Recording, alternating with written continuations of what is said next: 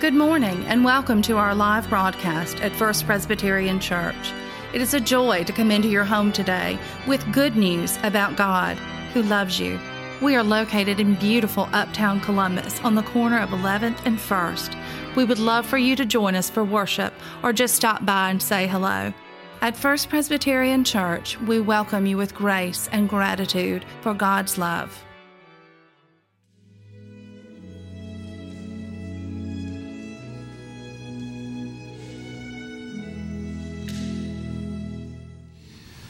The first lesson is from Psalm 24, verses 1 through 6. The earth is the Lord's and all that is in it, the world and those who live in it. For he has founded it on the seas and established it on the rivers. Who shall ascend the hill of the Lord? And who shall stand in his holy place? Those who have clean hands and pure hearts, who do not lift up their souls to what is false, and do not swear deceitfully they will receive blessing from the Lord and vindication from the God of their salvation. Such is the company of those who seek him, who seek the face of the God of Jacob. This is the word of the Lord. Thanks be to God. Our second lesson is taken from 2 Timothy. We are reading from chapter 3, verses 10 through 17. Listen for the word of the Lord. Now you have observed my teaching, my conduct, my aim in life, my faith, my patience, my love, my steadfastness, my persecutions and suffering, the things that happened to me in Antioch, Iconium, and Lystra. What persecutions I endured, Paul is writing. Yet the Lord rescued me from all of them.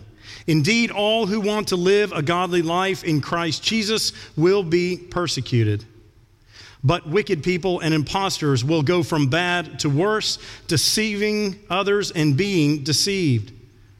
But as for you, continue in what you have learned and firmly believed, knowing from whom you learned it, and how from childhood you have known the sacred writings that are, uh, that are able to instruct you for salvation through faith in Christ Jesus. All scripture is inspired by God and is useful for teaching, for reproof, for correction, for training in righteousness, so that everyone who belongs to God may be proficient, equipped for every good work. This is the word of the Lord. Thanks be to God.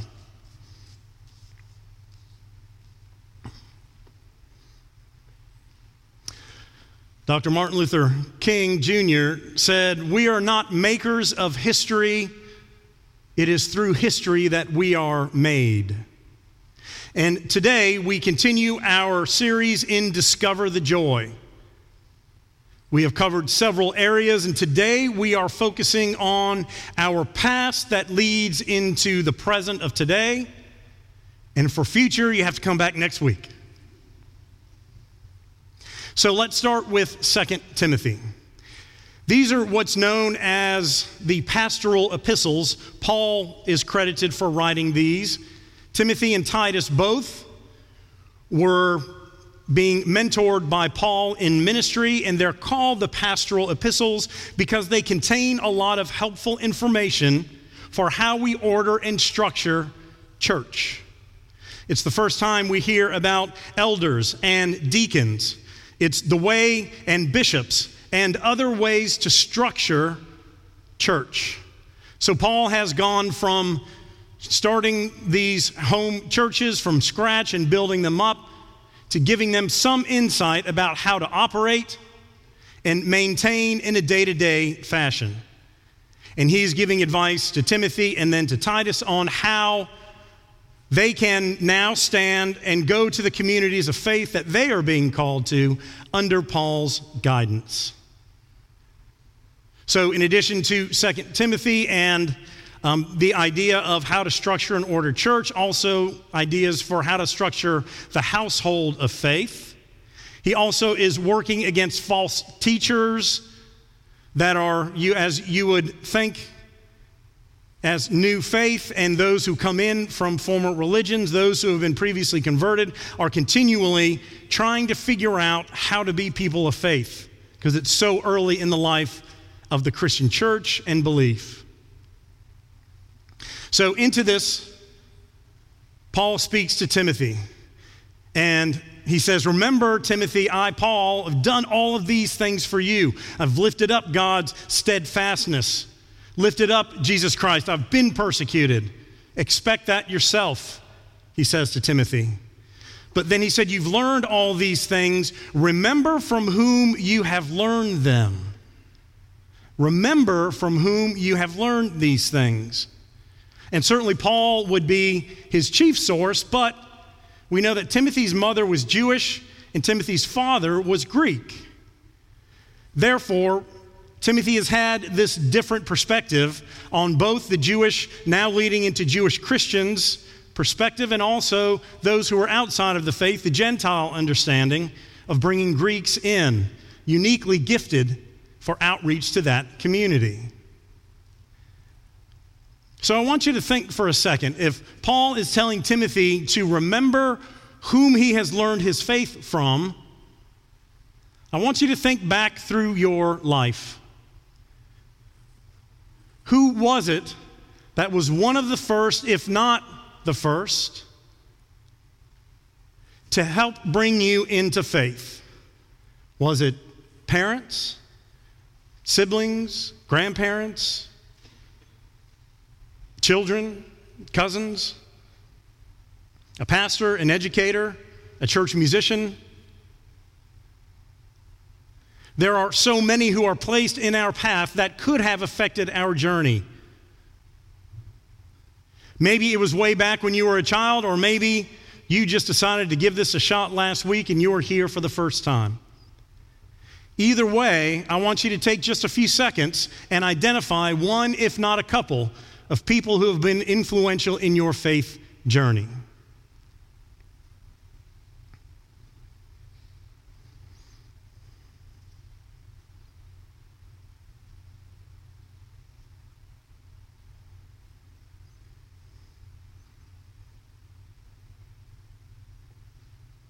As we remember these significant people, it is this day we celebrate Reformation Sunday. And I'll talk about that a little bit more in a minute. But we also see the Sunday closest to November 1st as All Saints' Day. These people who died in faith that went before us, we remember. It is many of them that either brought us to faith, kept us in faith, and in some ways continue to be with us as we seek to be people of faith. Remembering from where we have come from and how we have been brought to this moment are important. As Dr. King said, it is history that makes us who we are, the experiences we've had, our family lineage, and as a congregation. We cannot know who we are and we cannot move forward until we know from where we have come. So let's take a quick journey and start back in the Bible. So in Matthew 16, around the 16th verse, if you remember the conversation between Jesus and Peter, Jesus asks all his disciples, Who do they say that I am? Some say you're John the Baptist, some say you're Elijah, some say you're this and that. Then he says, Who do you say that I am? And Peter steps up and says, You are the Messiah, you are the Son of God. Jesus almost gets excited and says, Yes, Simon Peter. It is my Father that has revealed this to you, and because you have made this known, your name from now on will be Peter, which in Greek is rock you are the rock on which I will build my church. I will give you the keys to the kingdom of heaven, and the forces of evil shall never prevail against it. Wow.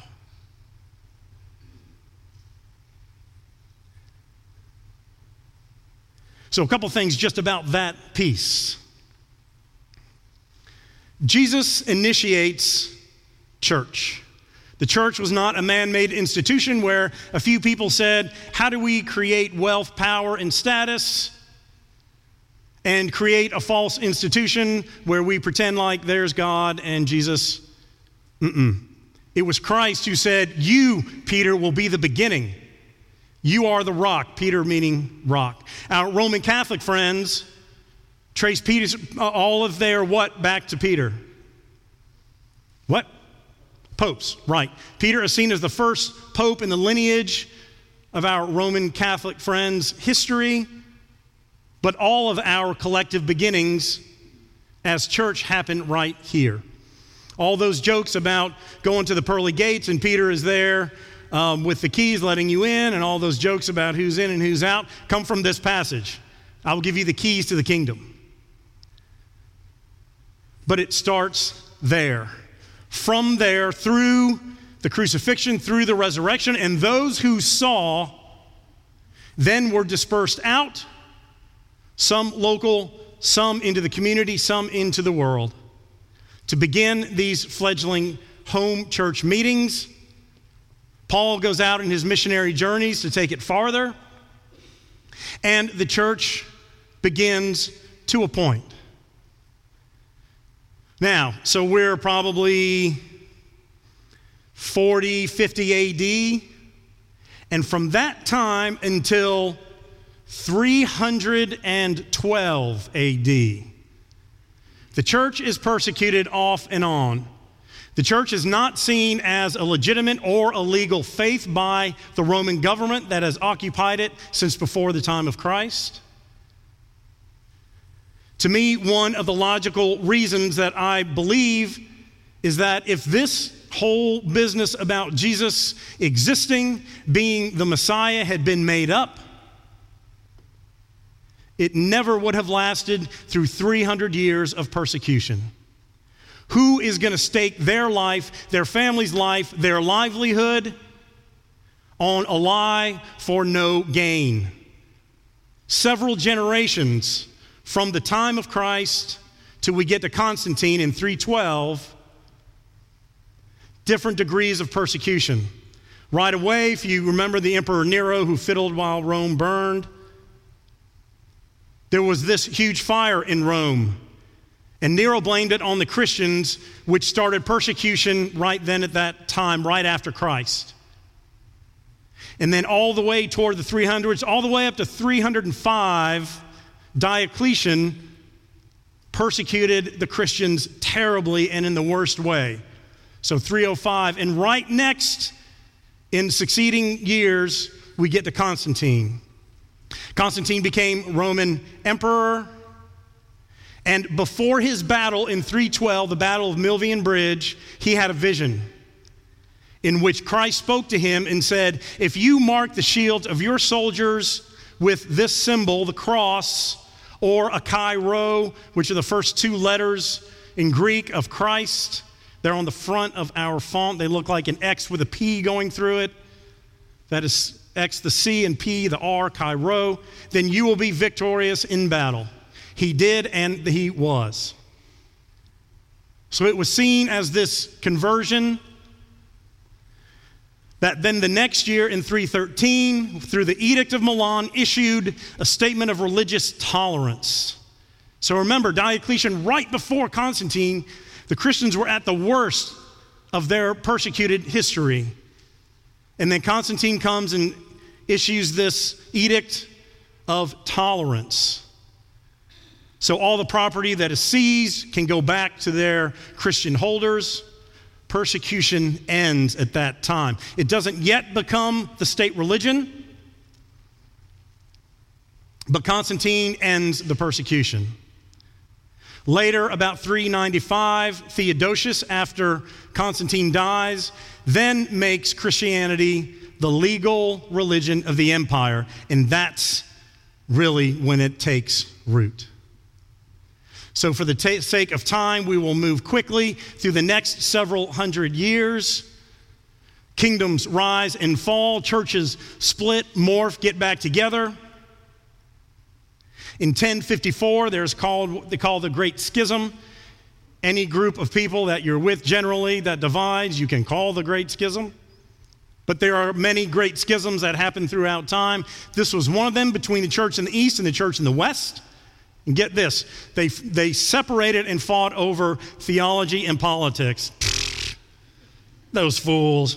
I'm so glad we're above all that. So, what is now the Eastern Orthodox Church split off from what is now what became the Roman Catholic Church in the West. And the church remained faithful and remained. Even through the persecution, even through its establishment, and continuing into the Middle Ages, the church remained faithful and remained.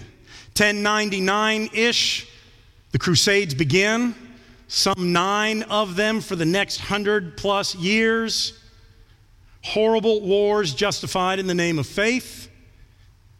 But through it all, the church remained faithful and the church remained. Through the rise of Islam in the 600s into the 700s, becoming formidable, in the 800s, the church remained faithful and the church remained.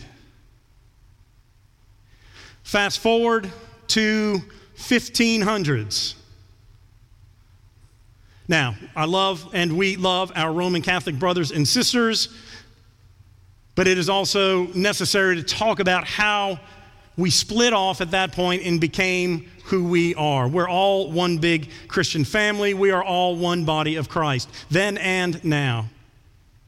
But at that time, there were some things that some people in Europe were having trouble with as it pertained to doctrine in the Roman Catholic Church. So, what started as the Protestant Reformation, and you take those words, there's protest in that first word and reform in the second. And that happened when we look at Martin Luther, an Augustinian monk in Wittenberg, Germany, decided that he wanted to raise up for conversation some things that, some issues, some doctrines that he had trouble with as it pertained to the Roman Catholic Church. Chief among them was what is it? The most effective fundraiser in the history of church? Indulgences, thank you. Right. Pope Leo X was looking to build St. Peter's Basilica, needed a new revenue stream. And so, the, to generalize this, you would pay a certain amount, they would give you a slip of paper, and it would hasten your entry into heaven. Now, they were dealing with the issue of purgatory, which was if you weren't quite in heaven, you weren't bad enough for hell, you kind of hit purgatory.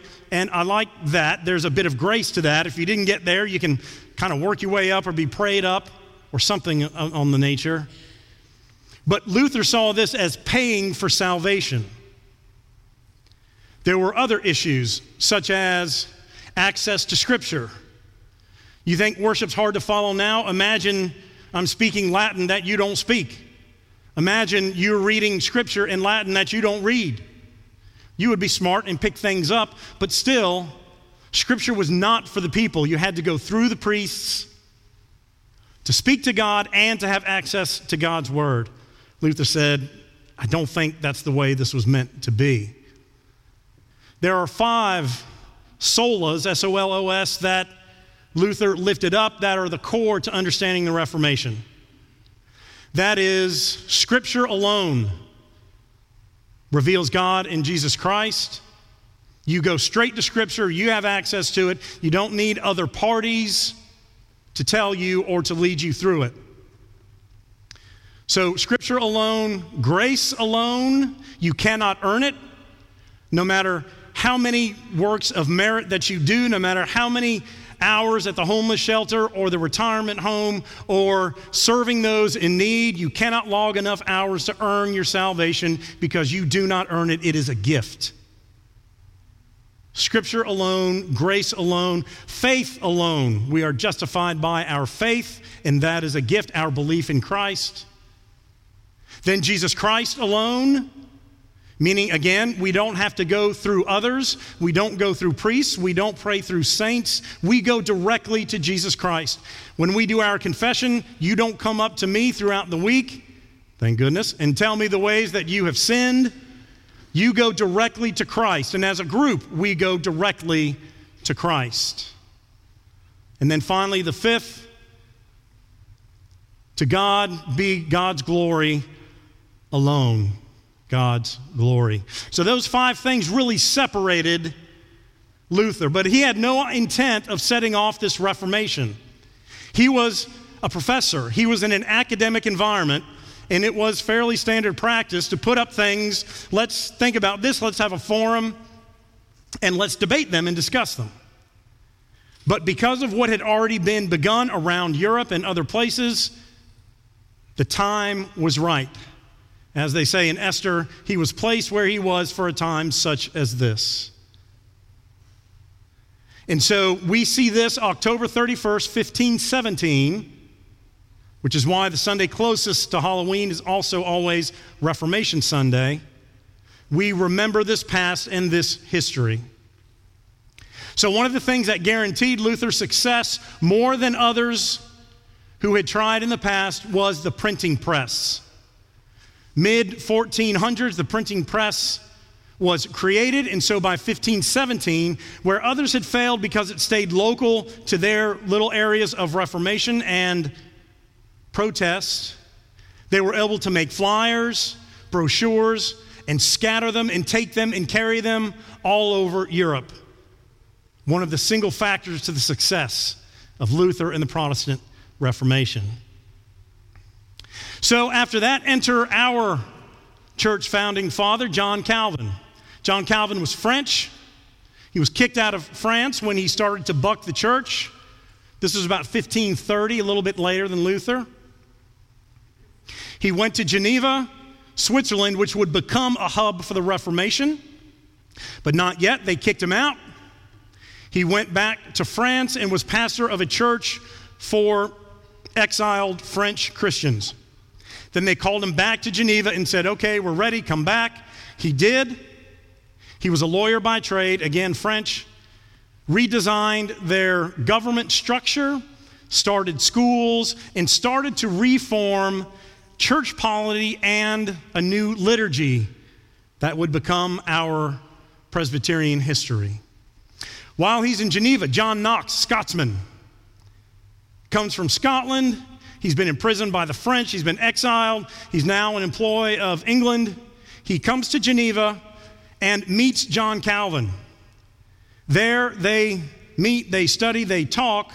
Knox takes back to Scotland some of these ideas from Calvin, and the Church of Scotland is where the Presbyterian Church takes its roots.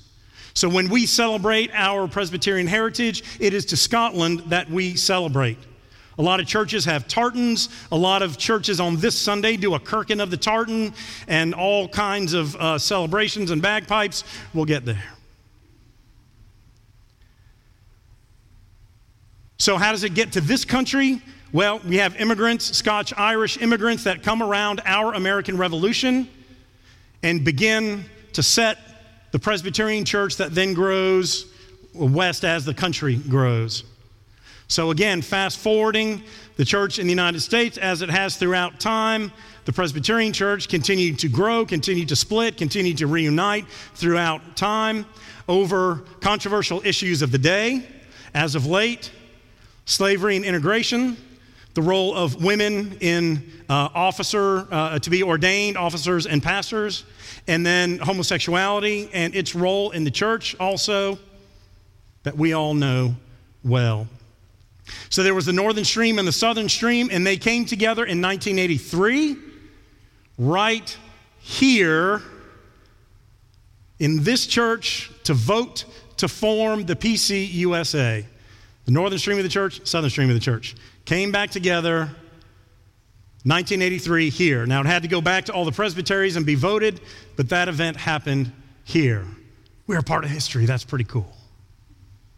So then, from 83 on to the present, uh, the church has continued to split, to grow, to shrink, to rise in all of its different forms. I truly believe, as Christ told Peter, that hell will not prevail against it the kingdom of heaven, against the church. I believe that there will always be a presence of the church here on earth until the second coming. It may look different. We may always be in a process of it's growing over here, it's not here, shifting here, shifting there. The church is a living thing. And today we are being reminded about our history that we have inherited such a rich past. From those who have come forward, from those who kept the faith, who helped sure, to make sure that the church remained faithful and remained. As I alluded to last week, when this church started in 1830, if that first generation said, you know what, we're just going to keep our faith to ourselves, we're going to keep it in this building, we would not be here today. Into the 1900s, the 19, 1900s, 1950, all the way through, each successive generation, if they had said, no, we're just going to do our own thing, faith is for me, it's not for others, I don't really care about this church or the succeeding generation we would not be here. But they remained faithful, and the church remains. And that gets us to now. We are to look at our rich history from our saints that have gone before us and, and taught us, because now is our time to claim our opportunity. Stewardship is not just this little box where we ask you for money. Stewardship is the way that we are disciples. It is the way that we say, in response to that hackneyed phrase, yes, Christianity is always one generation from extinction, but it is not going to happen on our watch. There is too much faith, there is too much joy that we are being called to share, to build, to grow, to celebrate, to be challenged by. If we say, well, faith is just for me, I'll keep it here, whatever happens to the church, whatever happens to the church, we will not pass on what we know as the joy in Jesus Christ. By nature of being a disciple, we are teachers as well as we are learners all the way through this life. I asked you to think about those who brought you to faith. We now need to be those who bring others to faith that doesn't mean we have to have it all figured out. It doesn't mean that we are holier than now or we have the Bible memorized, but it means that we have a sense of our calling. A sense that what we know and love is too important to let it be phased out. And that is directly on our shoulders. And what a gift and a joy that it is. So, as we move forward in our understanding of discovering the joy and how we will use the gifts that we have been given of time, talent, and finances. The question ends here. What will you leave as a faith legacy as individuals, and what will we leave as a faith legacy as First Presbyterian Church? Hallelujah. Amen.